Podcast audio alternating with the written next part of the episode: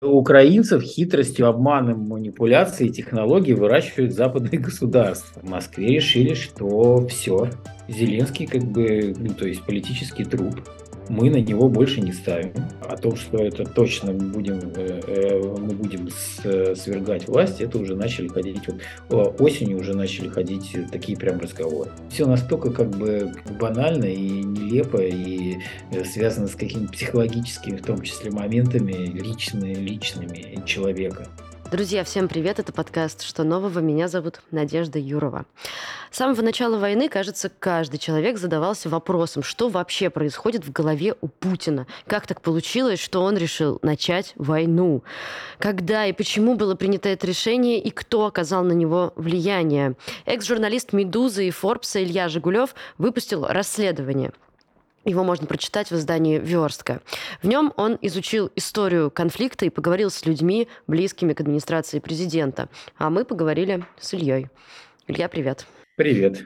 Давай попробуем начать, э, прости меня за, за эту ужасную фразу сначала. Э, на основе чего вообще формировалось отношение Путина к Украине? В некоторых кругах считается, что во многом в этом вопросе на Путина повлиял его ближайший соратник Ковальчук.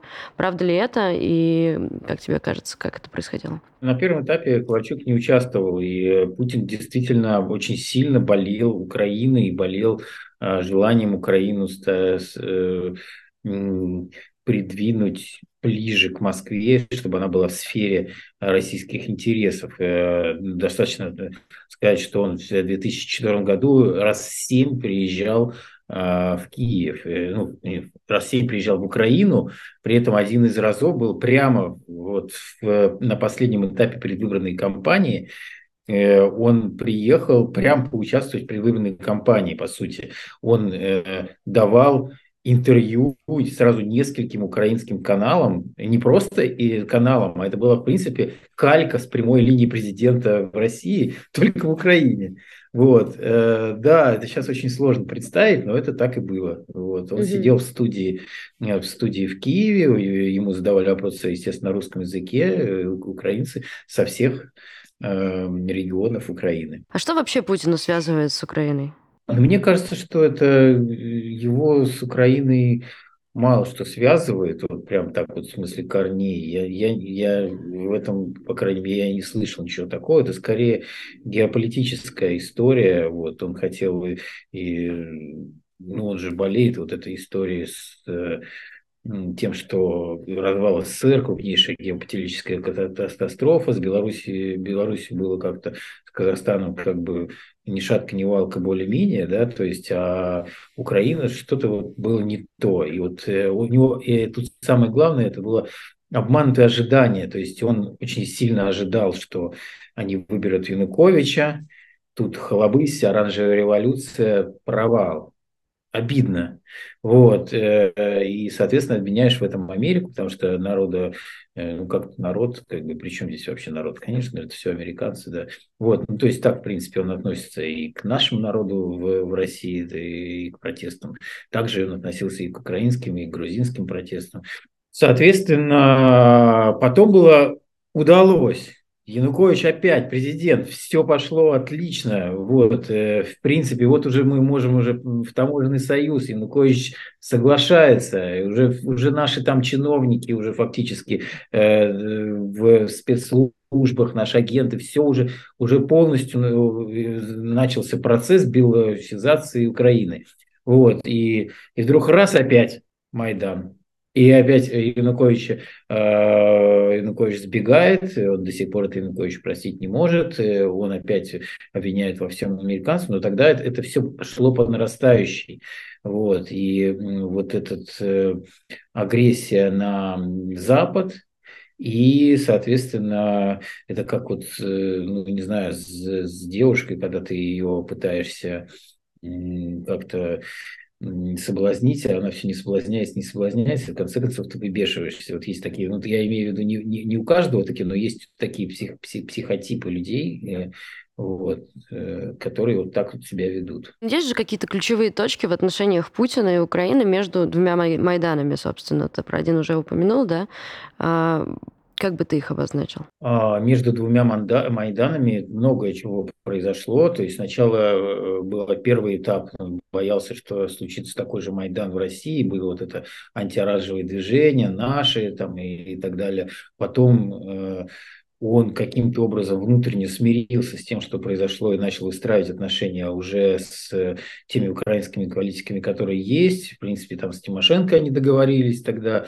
Вот. Потом случился Янукович, камбэк Януковича, и стало совсем все хорошо. Вот. Янукович, как вот мне источники говорили, был свой, да, то есть... совсем свой, и он делал даже то, что не делал Кучма, от которого тоже, в принципе, с которым тоже Россия дружила, ну, более-менее находилась, если брать всех остальных украинских президентов, в самых таких нормальных отношениях. Вот, и поэтому вот между Майданами вот происходило то, что окончательное построение прям надежд на Украину как член таможенного союза, уже строили планы, уже там был Глазьев, который как бы всех переубеждал, Сурков. И главное, что Янукович эти надежды оправдывал, то есть он фактически... Как бы, и когда вот тут внезапный, как бы, совершенно неожиданный происходит слом, это вызывает негативные эмоции, и, естественно, там было еще, как, как считает и Путин, и его там представители администрации тоже, тоже об этом говорили, что они считают, что это был, ну, считают предательство там, тех людей, которые заключали, вот там были переговоры с Западом, да, тогда, и, в принципе, казалось бы, обо всем договорились, вот, и, и вдруг раз, и Януковича просто свергают, вот. И это тоже был, ну не тоже, это был самый, наверное, болезненный момент, после которого уже Путин, по сути, был готов применить оружие. Потому что Крым, да, получилось бескровное, но получилось так бескровное только потому, что на тот момент те украинские военные не стали отвечать. Вот, они могли, в принципе... Про Крым чуть подробнее попозже поговорим с тобой. Все-таки кажется важным остановиться на роли Медведчука. Давай вообще расскажем, чем он занимался и какая у него была роль в отношениях между Путиным и Украиной. Медведчук, ты знаешь, вот он, у него какая-то действительно непостижимая особая роль. То есть я, я встречался с этим человеком в Киеве, я брал у него интервью. Но он мне не показался каким-то таким выдающимся э, мыслителем, вот. И, э, но тем не менее он, вот, наверное, может быть, они из одного теста скроены. Насколько мне, вот я сегодня общался с коллегами из Украины, которые общались, соответственно, с представителями Кучмы, да, то есть... А, те, которые работали с Кучмой тогда. И, а, насколько я понимаю, Кучма был сам в шоке на тот момент, когда Путин стал крестным отцом дочери Медведчука.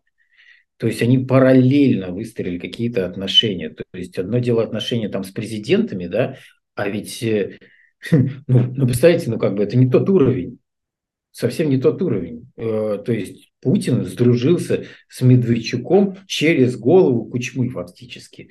Кучма был просто глава администрации. В смысле, Кучма, Медведчук был глава администрации. Это как, не знаю, там условный Байден будет дружить с Ермаком, вот, который глава офиса президента Зеленского. Понятное дело, что уровни другие. Нет, и более того, когда Медведчук... был вообще в политическом, находился, ну, забытие, Путин продолжал, в принципе, с ним находиться в отношениях. Вот. И при Януковиче он опоздал на три часа на встречу с Януковичем, который был президентом, но при этом поехал домой к Медведчуку, который ему показывал, соответственно, свою аквадискотеку. Вот зараз вы бачите фрагменты того, как это все відбувалося. Это танцующий фонтан. Может быть, вот на эту тему они тоже как-то... Вот, но у них прям теплые отношения и, и с, э, семейные такие сложились. И это, в принципе, ну, не скрывалось.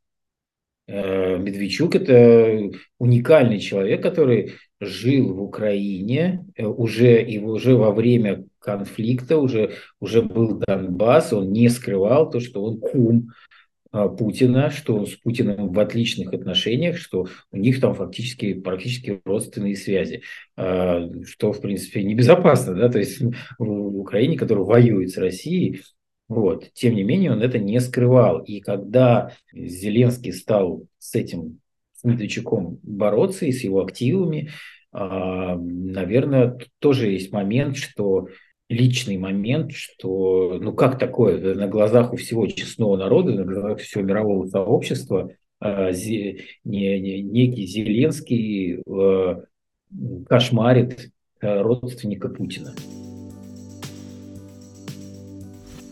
Друзья, мы хотим прерваться всего на минуту, чтобы поблагодарить Алексея Кашкарова и пользователей с ником пи эм ди Сун, которые стали нашими первыми спонсорами, а точнее дорогими друзьями, как мы их называем.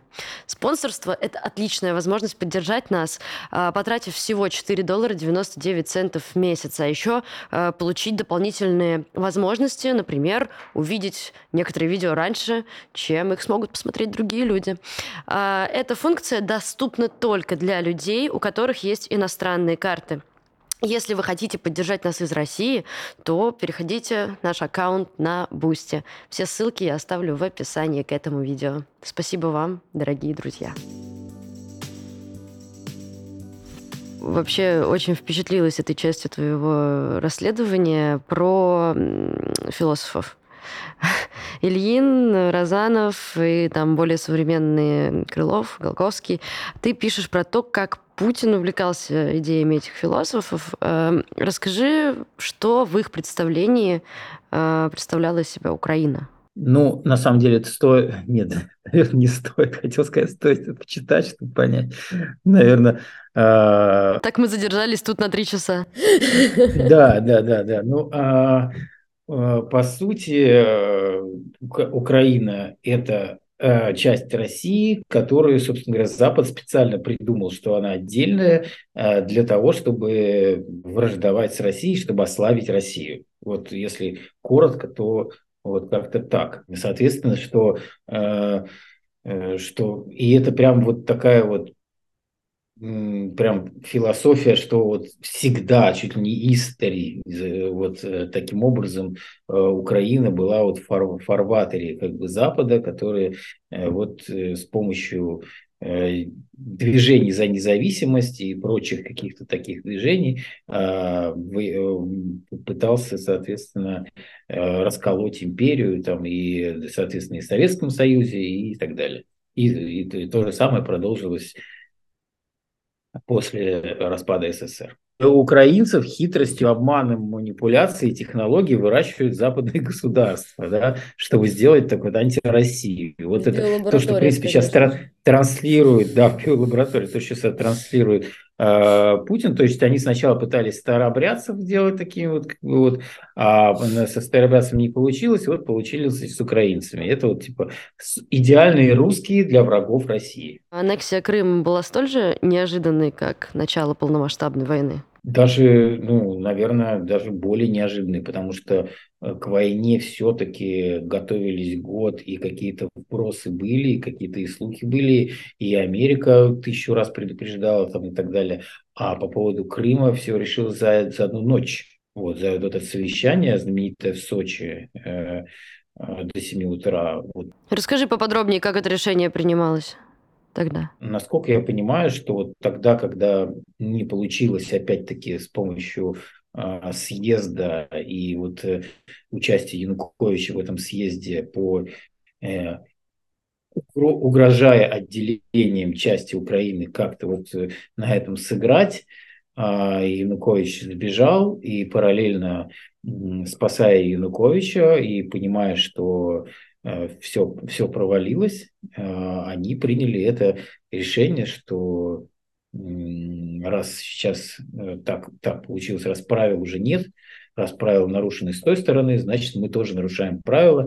И, и вот, ну, я просто сейчас говорю, это их логика такая, то есть это я транслирую их э, логику, которую можно, ну, воспринимать или не воспринимать, кто там нарушил правила, кто там не нарушил, но они вот именно в той логике действовали, что вот они, они как бы нас обманули, они нам нарушили правила, значит, и мы имеем право. Вот, и раз, пользуясь случаем, э, бескровно взять часть территории Украины, которая, в принципе, они, они тоже считали, что несправедливо когда-то Хрущев, ну, это все, что мы сейчас будем, вот, э, эти э, под нарративы повторять. Но, но он действительно очень, э, вот он, он говорил, что ему вообще, в принципе, было по барабану, там, санкции, не санкции, э, он считал, что сделалось великое дело. Вот что, э, когда еще так бескровно, за, за столетие такого не было, э, Россия захватила, захватила там, присоединила э, кусок, огромный кусок территории, вернула себе. История с Донецком и Луганском. А, как будто бы следующий шаг. А, почему он провалился? И... А, твой источник говорит, насколько я помню, что э, в это Путина якобы вообще втянули некие высокопоставленные сотрудники эф эс бэ. Расскажи об этом. Не то, что высокопоставленные сотрудники эф эс бэ, не то, что они втянули, они, они, они просто уже начали там что-то делать и уже что-то сделали. Уже туда пришел Стрелков, уже там какая-то заваруха началась, э, совершенно как бы какие-то сепаратистские движения, которые, в принципе, если там брать в Одессу, то есть, в принципе, вгрызться пытались в несколько регионов. Одесса, Днепропетровск, Харьковская область, вот, Донецкая и Луганская.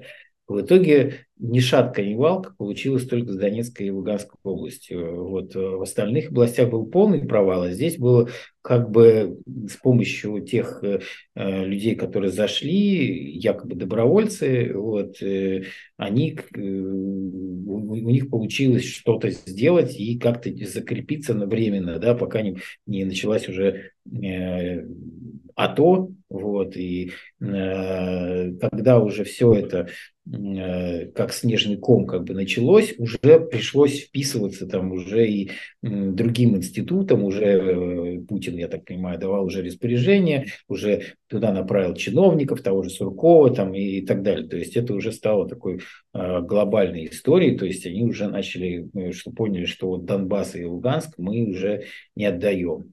Вот, и я бы не назвал это... Ну, то есть провалом, полным провалом. Я бы назвал Одессу, Харьков там и э, Днепр. А здесь все-таки э, что-то у них получилось. Они же, в конце концов, э, все, все-таки э, оккупировали эту часть. Тогда в две тысячи четырнадцатом году э, были разговоры о том, чтобы полноценно войти в Украину и на языке спецслужб начать спецоперацию? Если... Точно нет. Вообще, в, в принципе, Россия не собиралась с регулярными частями воевать вообще. Угу. В принципе, собирались вот, э, помогать оружием, вот как помогали оружием, там Стрелков еще жаловался, что оружие там ржавое какое-то, вот, э, оружием и какими-то там вот э, незначительными там формированиями, формированиями типа вот Стрелкова и других вот, э, типа добровольцев, но те, тем не менее это не было... регулярной части, это что-то другое. И когда они зашли, это было очень сильно заметно. Это был э, вот Иловайский котел. Вот, они зашли вот уже э, тогда, когда, если бы и зашли, то уже, в принципе, Украина бы вернула бы все свои территории. Это было бы буквально уже вопрос стоял одной недели. Вот они а... поняли, что потеряем, поэтому зашли. Я так, в принципе, вообще не собираюсь вот ввязываться вот в эту кровавую историю, как бы мясорубку Россия не хотела. Вот. Да и, да и с, с войной тоже э, э, они были абсолютно уверены, что это будет быстрая, буквально двухнедельная операция. Почему это нас всех заставляют спецоперацию называть? Потому что они, правда, думали, что это спецоперация, которая должна продлиться две недели. Вот как вот аэропорт, аэропорт закрыли в Ростове на две недели, потом продляли бесконечно. Так и собирались за две недели это все закончить. давай немножко перед... отойдем и поговорим про отношения Путина с Зеленским. Расскажи, какая вообще у Зеленского, когда он пришел к власти, была позиция в отношении России и какая была у Путина по отношению к нему? Ну, Зеленский, в принципе, свою позицию транслировал. Почему, собственно, он подавал Москве большие надежды. Он считал, что Россия – это наш сосед, и с ним надо как-то договориться. Вот. Надо как-то, в конце концов, прийти к миру. То есть он вот такие лозунги транслировал. Я президент мира. Я за то, чтобы договориться. Встретимся с Путиным. Два человека, все решим. В Москве посчитали, что раз, в принципе, удалось... обвести вокруг пальца Порошенко, что он подписал эти Минские соглашения, Порошенко, мастодонта политического, который там сколько лет в политике, то вот этого Зеленского, который только-только пришел, вот комика, ну как, как вот его-то развести, как вот, как нефиг делать, вот, после Порошенко, если Порошенко получилось, то, а тут человек транслирует мирные ценности, я президент мира. Окей, президент мира, вот тебе Минские соглашения. Подпишем, и все будет хорошо. И вдруг раз, и что-то пошло не так. Так вот, я хотел сказать, что когда Путин, был первый звонок Путина с Зеленским, да, Путин очень уважительно общался с Зеленским, очень как бы корректно. Более того, Москва пошла на первые требования как раз по поводу Медведчука, того самого. Зеленский очень сильно попросил, чтобы Медведчук не участвовал, не представлял интересы Украины в трехсторонней переговорной группе. группе. И они на это пошли, несмотря на то, что вот, вот, согласились. И стал Ермак представлять интересы.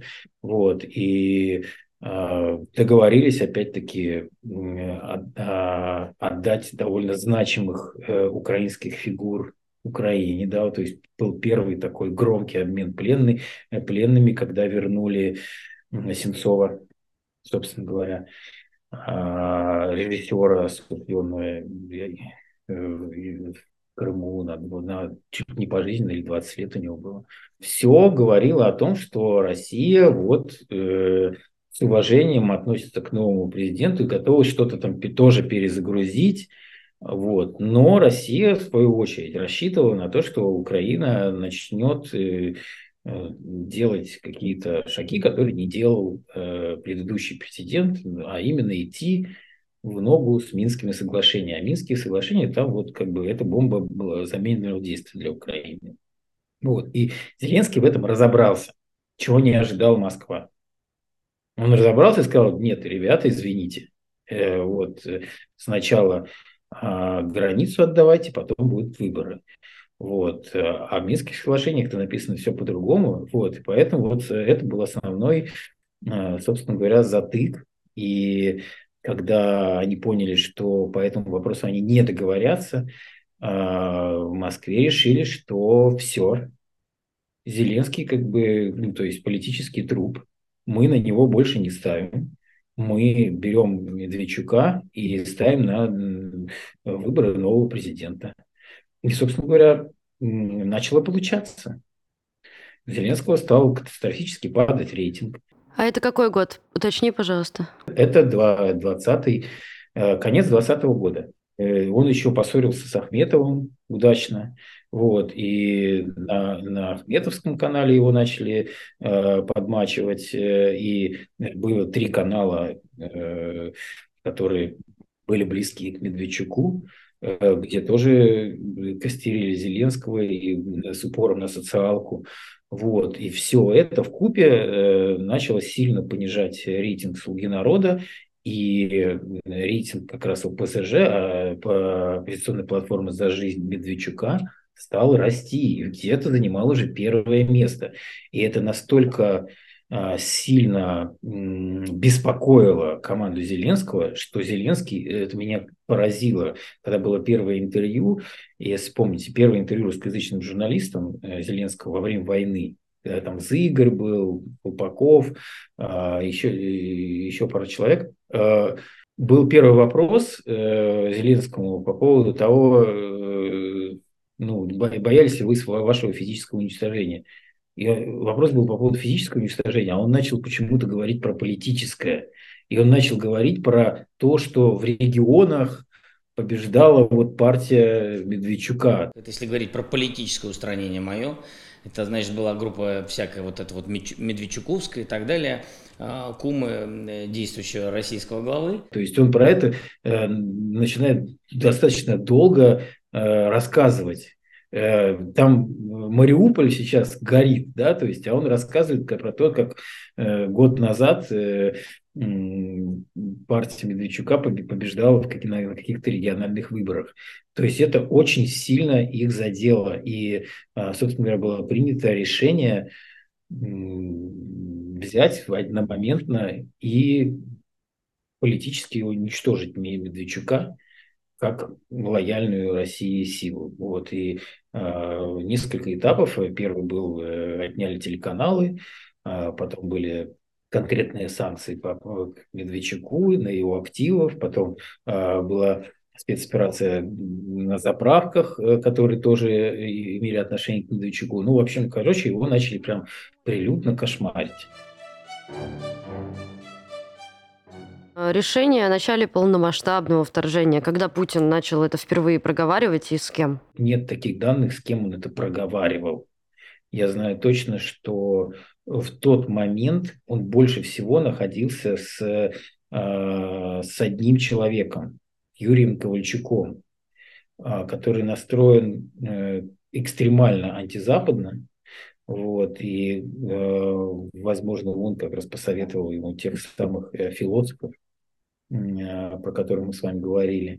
Вот, и э, ну, у него там настолько анти- антиамериканский, настолько вплоть до конспирологии, там, что там, вот, хотят там захватить мир, там, править и, и так далее. Вот, и э, именно вдвоем Ковальчуком, как мне говорят мои источники, они вот пришли к этому решению, что Европа сейчас раздираема противоречиями, она действительно была раздираема противоречиями. То есть мне, мне задают вопрос, типа, как вот, как бы, когда Путин понял, что все что-то не так, почему он как бы Ковальчука также оставил при себе. А такого Ковальчука не было, как... он не давал Ковальчук какую-то уникальную информацию Путина, в отличие от Медведчука, кстати. Вот. Ковальчук просто анализировал те данные, которые и так есть. Действительно, Европа была раздираема противоречиями. Да? Действительно, непонятно было, готовы ли они объединиться и почему они объединятся там вот в этой украинской истории, тем более, если она будет быстрая, да, то есть это вот как бы пазл, вот как он складывается. С одной стороны, есть Медведчук, который говорит, Украина тебя поддерживает, и вообще там огромная поддержка населения, Зеленский клоун, буквально там его... Он, он-то не насчитывал на спецоперацию Медведчук, но просто он рассказывал о том, что поддержка большая, вот, и... Это с одной стороны, а с другой стороны есть объективная информация про Европу, которая действительно раздираема противоречиями, которую анализирует Ковальчук и говорит, ну как бы это сейчас самое время, иначе просто уже э, мы просто потеряем Украину. То есть э, там же еще действительно все политические методы, э, скажем так, э, отхода Украины под протекторат России, они были обрублены единомоментным решением. То есть когда Медведчука как бы политически уничтожили, соответственно, уничтожили главную российскую надежду на soft power. Все. То есть была, соответственно, возможность только уйти просто или вот предпринять такое вот, такое вот странное решение, мягко говоря. Угу. Ну, то есть мы можем сказать, что в целом основная цель этой агрессии была направлена именно на смену власти в Украине. Да, конечно, так и транслировалось всеми, да. Ну, то есть это не, не территория, а вся, собственно говоря, территория. Ну, то есть она не обязательно должна называться там Россия, да, вот как Беларусь, вот то что-то так. Насколько тебе известно, когда о том, что Путин планирует вторжение, узнали элиты его окружения и как они отнеслись к этому? Ну, максимально поздно. То есть даже были сигналы и звоночки, уже разговоры ходили, и те мои источники, которые являются близкими, но не, не, не, не всегда близки именно к Путину, да, то есть, есть были там и технологи, которые, которые, ну, скажем так, не находятся в самом ближайшем, да, то есть кругу, но они, до них уже доходила эта информация, но просто люди не могли, людям в голове не укладывалось, поэтому очень многие не верили просто. И насколько мне рассказывают, что даже Песков, когда он с пеной у рта за несколько дней до войны говорил, ну вы что, войны, никакой войны не будет, он правда так думал. То есть он был уверенный, то есть он после, после того, как война началась, он был какое-то время просто в шоке. А были ли попытки элит окружения выступить против? Я слышал только о попытках э, сойти с дистанции. Ну, это тоже, свой, в свою очередь, э, как бы, да. А что, что, расскажи, что это за история? Даже, да, даже когда люди сходили, пытались сходить с дистанции, это уже вот, вот это людям делать не позволялось. То есть там вот мне рассказали такую историю, что один э, человек, когда же пришел к Кириенко, сказал, что я больше не могу, так высокопоставленный чиновник, сказал, больше не могу, освободите меня, я хочу... Все, до свидания, я, я не, больше не хочу работать, не могу в такой ситуации. Я сказал, хорошо, все, идите. И на следующий день у него уже, у жены силовики, у сына э, ФСБшники, вот, и, э, короче, э, начал проходить, переходить в его жизни э, ад. Вот, через неделю он пришел, сказал, что он подумал и решил как бы остаться. Знаем ли мы, когда было принято окончательное решение Путиным о подготовке к войне? Хороший вопрос. Окончательное решение Путиным о подготовке к войне. Окончательное решение Путина о подготовке к войне было принято в конце февраля, где-то так, в середине. А о войне, сам, собственно говоря, о том, что она точно будет, я думаю, что это все-таки было чуть позже. Вот, наверное, где-то вот в районе, там, ну, как бы где-то уже летом. двадцать Какого года? двадцать первого, конечно же. Да, вот это, да, это важно проговорить было. То есть э, действительно можно поделить на две части решение о подготовке к войне, что э, мы уже начинаем конкретно готовиться к войне. И в апреле уже там э, видно было, там какие-то силы собирались уже, вот, уже по открытым источникам это уже можно найти. Вот, о том, что это точно мы будем, мы будем свергать власть, это уже начали ходить, вот, осенью уже начали ходить такие прям разговоры. Вот, а летом уже в июле, в июле уже были конкретные уже распоряжения, о чем свидетельствует отчет, что уже ФСБ уже готовило какие-то управления по управлению оккупированными территориями. Давай подведем итоги. Как ты думаешь, в украинском вопросе, где именно ошибся Путин и почему? Мне кажется, что основная ошибка в лояльности населения. Ну, в том, что действительно это будет встречено таким огромным количеством коллаборантов, что это будет не война, а операция по, по смене режима. То есть он думал, что это вот как вот в, этом, в, в, в, в Афганистане, там дворец Амана захватили, и на этом все закончено. Как в Афганистане мы там завязывали, так, так, так, собственно говоря, здесь. Я, я, я сейчас не говорю про моральные какие-то вещи, моральные ошибки, которые как бы вот, ну то есть было две ошибки. Это те, те как раз вот советологи, то есть которые Ковальчук и Медведчук. Одна ошибка была из-за Ковальчука, который, что Европа не, не впишется. Вторая, про то, что впишется Украина только на стороне России. Тебя самого что больше всего вообще поразило, когда ты готовил это расследование? Удручает, насколько все банально. Ну, как бы это все как-то... Э, очень многие любят там, что это, это великая идея, потому что ну, поменять мировую финансовую систему. Там, вот многие там, вот, таксисты не любят про это э, говорить. Но все настолько как бы...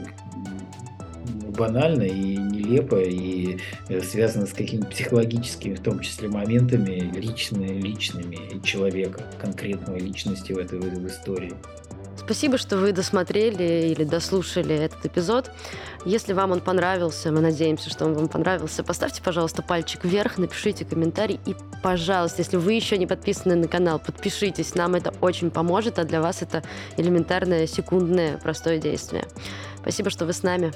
Ваша Новая Газета Европа.